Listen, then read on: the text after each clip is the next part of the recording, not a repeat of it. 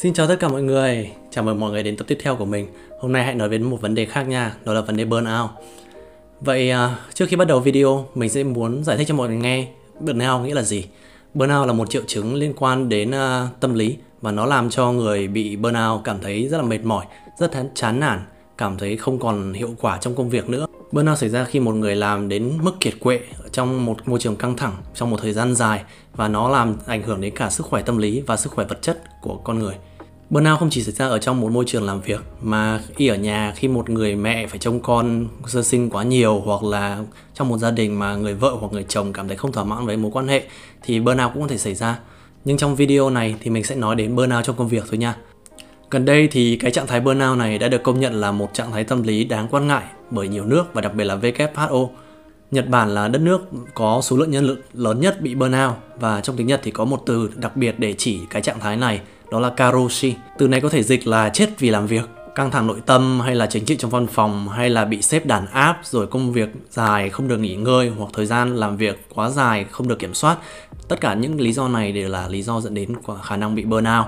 Càng ngày càng nhiều người công nhận rằng cái vấn đề burnout này là một vấn đề rất nặng nề bởi vì nó dẫn đến những cái tình trạng tâm lý khác, thí dụ như là trầm cảm hay là cảm thấy cô lập hơn so với cả cuộc sống càng ngày càng nhiều người công nhận rằng cái trạng thái burnout này rất nguy hiểm bởi vì nó dẫn đến những bệnh lý khác, thí dụ như là trầm cảm hoặc cô lập. Trong cộng đồng của những lập trình viên Trung Quốc đang có một cuộc biểu tình ngầm để chống lại cái lịch làm việc vô cùng vô lý của nhiều công ty ở Trung Quốc. Lịch làm việc đó có thể viết tắt là 996 ICU 996 ICU nghĩa là làm việc từ 9 giờ sáng đến 9 giờ tối 6 ngày một tuần và làm kiệt quệ đến mức phải vào trong viện cấp cứu làm việc trong một công ty áp dụng lịch làm việc như thế này, tức là bạn phải làm 60 tiếng một tuần, so với mức trung bình là 38 tiếng một tuần.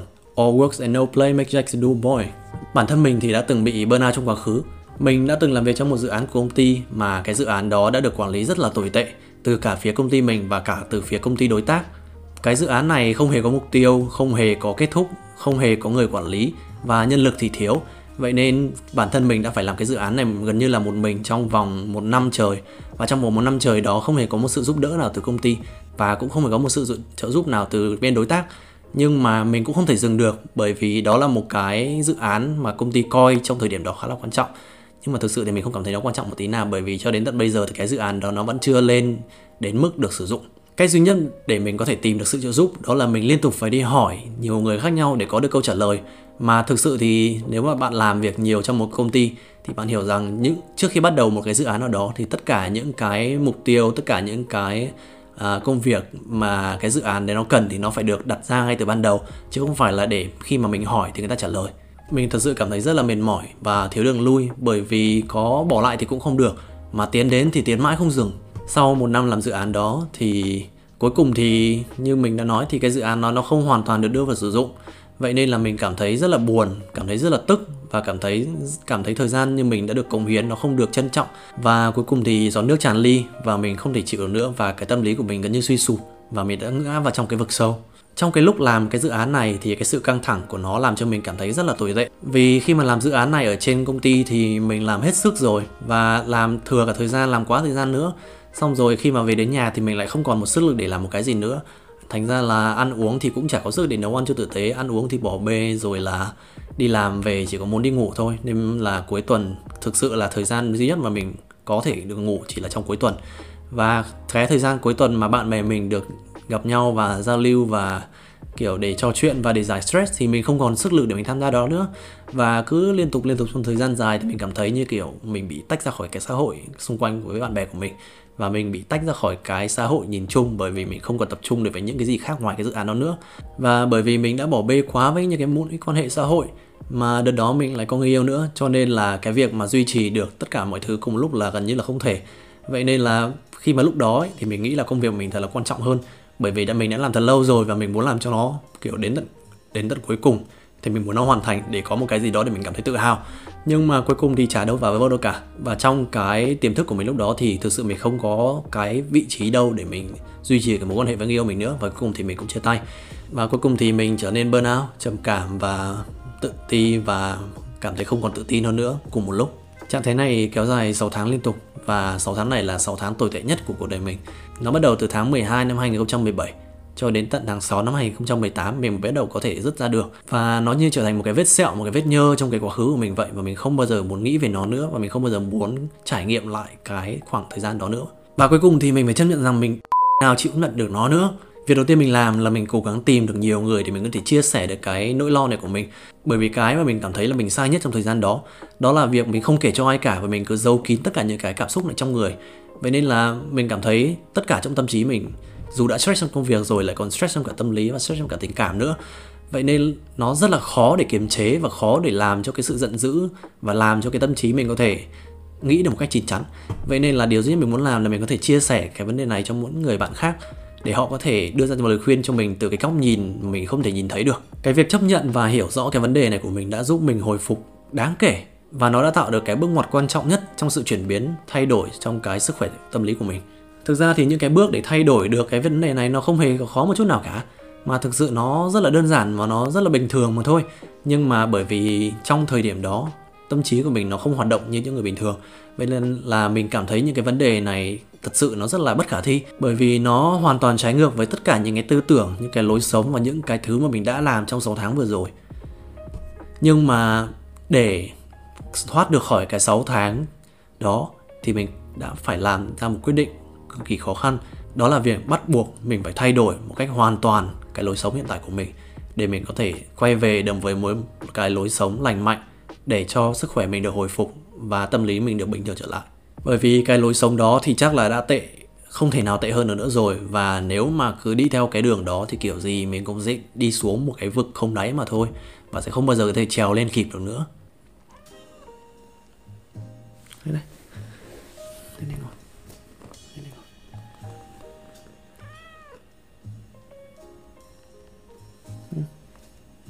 À, sao?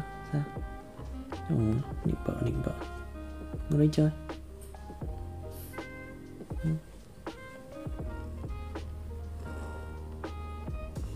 Uhm, trời nhìn này nhìn này.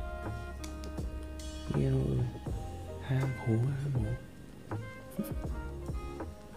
Thôi chơi đi. Cho đến ngày hôm nay thì mình cảm thấy như là mình đã hồi phục được hoàn toàn rồi và mình rất vui về điều đó. Vậy nên là bây giờ mình muốn chia sẻ lại cho những bạn đã đang đã đang hoặc là cảm thấy rằng mình sẽ rơi vào trong trường hợp này, sẽ có được những lời khuyên mà mình đã nhận được từ những người bạn từ lần trước và những cái kinh nghiệm mà mình đã tự giải quyết được từ trong cái góc nhìn của một người đã từng bị burnout mình thực sự không thực hiện được tất cả những điều này, bởi vì có những điều đến tận bây giờ thì mình cảm thấy nó vẫn rất là khó về cái lối sống hiện tại của mình. Nhưng mà mình đã thực hiện được phần lớn tất cả những lời khuyên này và mình đã cảm thấy là những lời khuyên đó thực sự đã có ích và đã giúp đỡ cho mình rất nhiều trong cái khoảng thời gian mà mình đã hồi phục.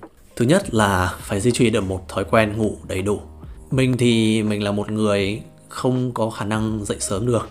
Mình ngủ rất là nhiều mỗi ngày và mình thức rất là muộn và điều này thực sự cho đến tận bây giờ mình vẫn không, chưa làm được. Và mình nghĩ rằng đó là một điều không tốt. Nhưng mà có một thứ mà mình đã cố gắng làm, đó là việc ngủ đủ 8 tiếng một ngày. Kể cả mình có ngủ muộn thì mình cũng cố gắng ngủ 8 tiếng đến một ngày. Và cái, tại sao mình ngủ 8 tiếng đến một ngày và khi ngủ muộn thì thế? Mà đến công ty của mình thì mình lại không có sao cả. Bởi vì ở công ty của mình thì cái thời gian làm việc nó khá là flexible. Và mình đã đi nói chuyện với cả sếp của mình rằng là mình đang cảm thấy bị burnout và cái việc burnout này làm cho cái khả năng làm việc của mình nó bị suy giảm. Và mình cũng nói luôn rằng bởi vì mình là một người quen làm việc à, khá là về muộn và mình có thể thức muộn và làm muộn nhưng mà mình không thể dậy sớm và làm từ 9 giờ đến 4 giờ chiều được. Cho nên là sếp mình lúc đó cũng hiểu thôi. Và sếp mình cũng đồng ý với mình rằng cái việc mình đi làm muộn cũng ok nhưng mà mình miễn mà mình làm thế nào cho đủ và hiệu quả là được. Không nhất thiết phải làm quá mức phải tự đặt cái gánh nặng lên bản thân và stress như vậy và nếu có gì khó khăn thì uh, hãy nói chuyện với sếp. Thì dự án có vấn đề hãy nói chuyện với sếp. Đây là cái vấn đề mà mình cảm thấy rằng cực kỳ quan trọng. Bởi vì trong cái lúc làm dự án đó mình đâu có biết điều này đâu. Mình không hề nói chuyện với sếp. Mình cứ cứ chịu đựng thôi. Vậy nên là nếu mà mình biết điều này từ sớm và mình nói với sếp mình điều này từ sớm thì sếp mình đã giúp được mình rất nhiều rồi. Vậy nên đấy là một cái mà mình muốn khuyên với tất cả các bạn rằng nếu mà mình, các bạn có một cái vấn đề gì đó trong công việc thì hãy cố gắng mà mở lời nói với cả những đồng nghiệp hoặc là nói với cả sếp bạn đi vì mình nghĩ rằng mọi người sẽ không có đặt cái gánh nặng quá lên bạn đâu. Và thực sự nếu như mà họ có đặt gánh nặng lên bạn thì nếu cái đó xảy ra liên tục thì hãy cân nhắc chuyển việc. Bởi vì không có công việc nào quan trọng bằng sức khỏe của bạn cả. Chết rồi hơi dài dòng cái vấn đề ngủ này mất rồi. À, cái à, điều thứ hai mà mình muốn khuyên các bạn là là hãy ăn uống đủ ba bữa một ngày. Cái việc ăn uống đủ ba bữa một ngày này nó nạp nó là nạp năng lượng cho bạn thôi và nếu có năng lượng thì bạn sẽ có khả năng để bạn làm việc một cách hiệu quả. Và nếu không có năng lượng và lúc nào cũng trong trạng thái mệt mỏi thì vừa làm việc không hiệu quả mà vừa phải vắt kiệt cái năng lượng mà bạn đang dự trữ để làm. Và cái việc vắt kiệt năng lượng dự trữ này nó làm cho bạn cảm thấy rất stress. Mình cái việc thứ ba là hãy có thời gian nghỉ ngơi thực sự. Khi mà mình bị burnout thì mình không có nhìn ra được cái vấn đề này. Nhưng mà khi mà mình đã có được một cái góc nhìn mới, đã có được một cái, những cái lời khuyên của bạn bè và nhìn lại cái cách làm việc của mình thì mình cảm thấy rằng có một cái mà mình chưa làm được. Và cái này nó rất là quan trọng. À, cái vấn đề đó là việc thực sự nghỉ ngơi khi mà bước ra khỏi công việc. Tức là có một cái ờ, tiếng anh gọi là work life balance. Tức là khi mà mình làm việc thì mình hãy tập trung cao độ tập trung hết sức. Nhưng mà khi mà mình đi ra ngoài mình đã đi làm về rồi thì hoàn toàn bỏ tâm trí của mình không nhìn và không tập trung vào cái công việc nữa. Mà lúc đó thì mình sẽ làm những cái gì đó làm cho mình cảm thấy vui cảm thấy ờ, được giải trí à, làm những cái điều à, mà mình thích thí dụ như là có thể là xem phim cũng được hoặc là nghe nhạc hoặc là chơi game. Nhưng mà đừng suy nghĩ đến công việc. Cái việc mà bạn suy nghĩ công việc trong những cái thời gian không phải đi lúc đi làm làm cho tâm trí của bạn thực sự không được thành thơi mà luôn luôn tập trung vào những cái điều mà nó nó quá stress những cái khó khăn trong công việc tất cả những đấy hãy để nó lại ở công ty đi đừng có mang về nhà nữa. Khi mà bạn không đem cái những cái vấn đề đó về nhà nữa thì đến ngày hôm sau mình nghĩ rằng các bạn sẽ tập trung hơn cho công việc. Và đừng lo rằng khi mà bạn đang tập trung trong một ngày đi về nghỉ ngơi nếu bạn quên đi không nhớ đến những công việc mình đang làm nữa thì ngày hôm sau bạn sẽ quên. Các bạn không quên được đâu. Tin mình đi các bạn không quên được đâu.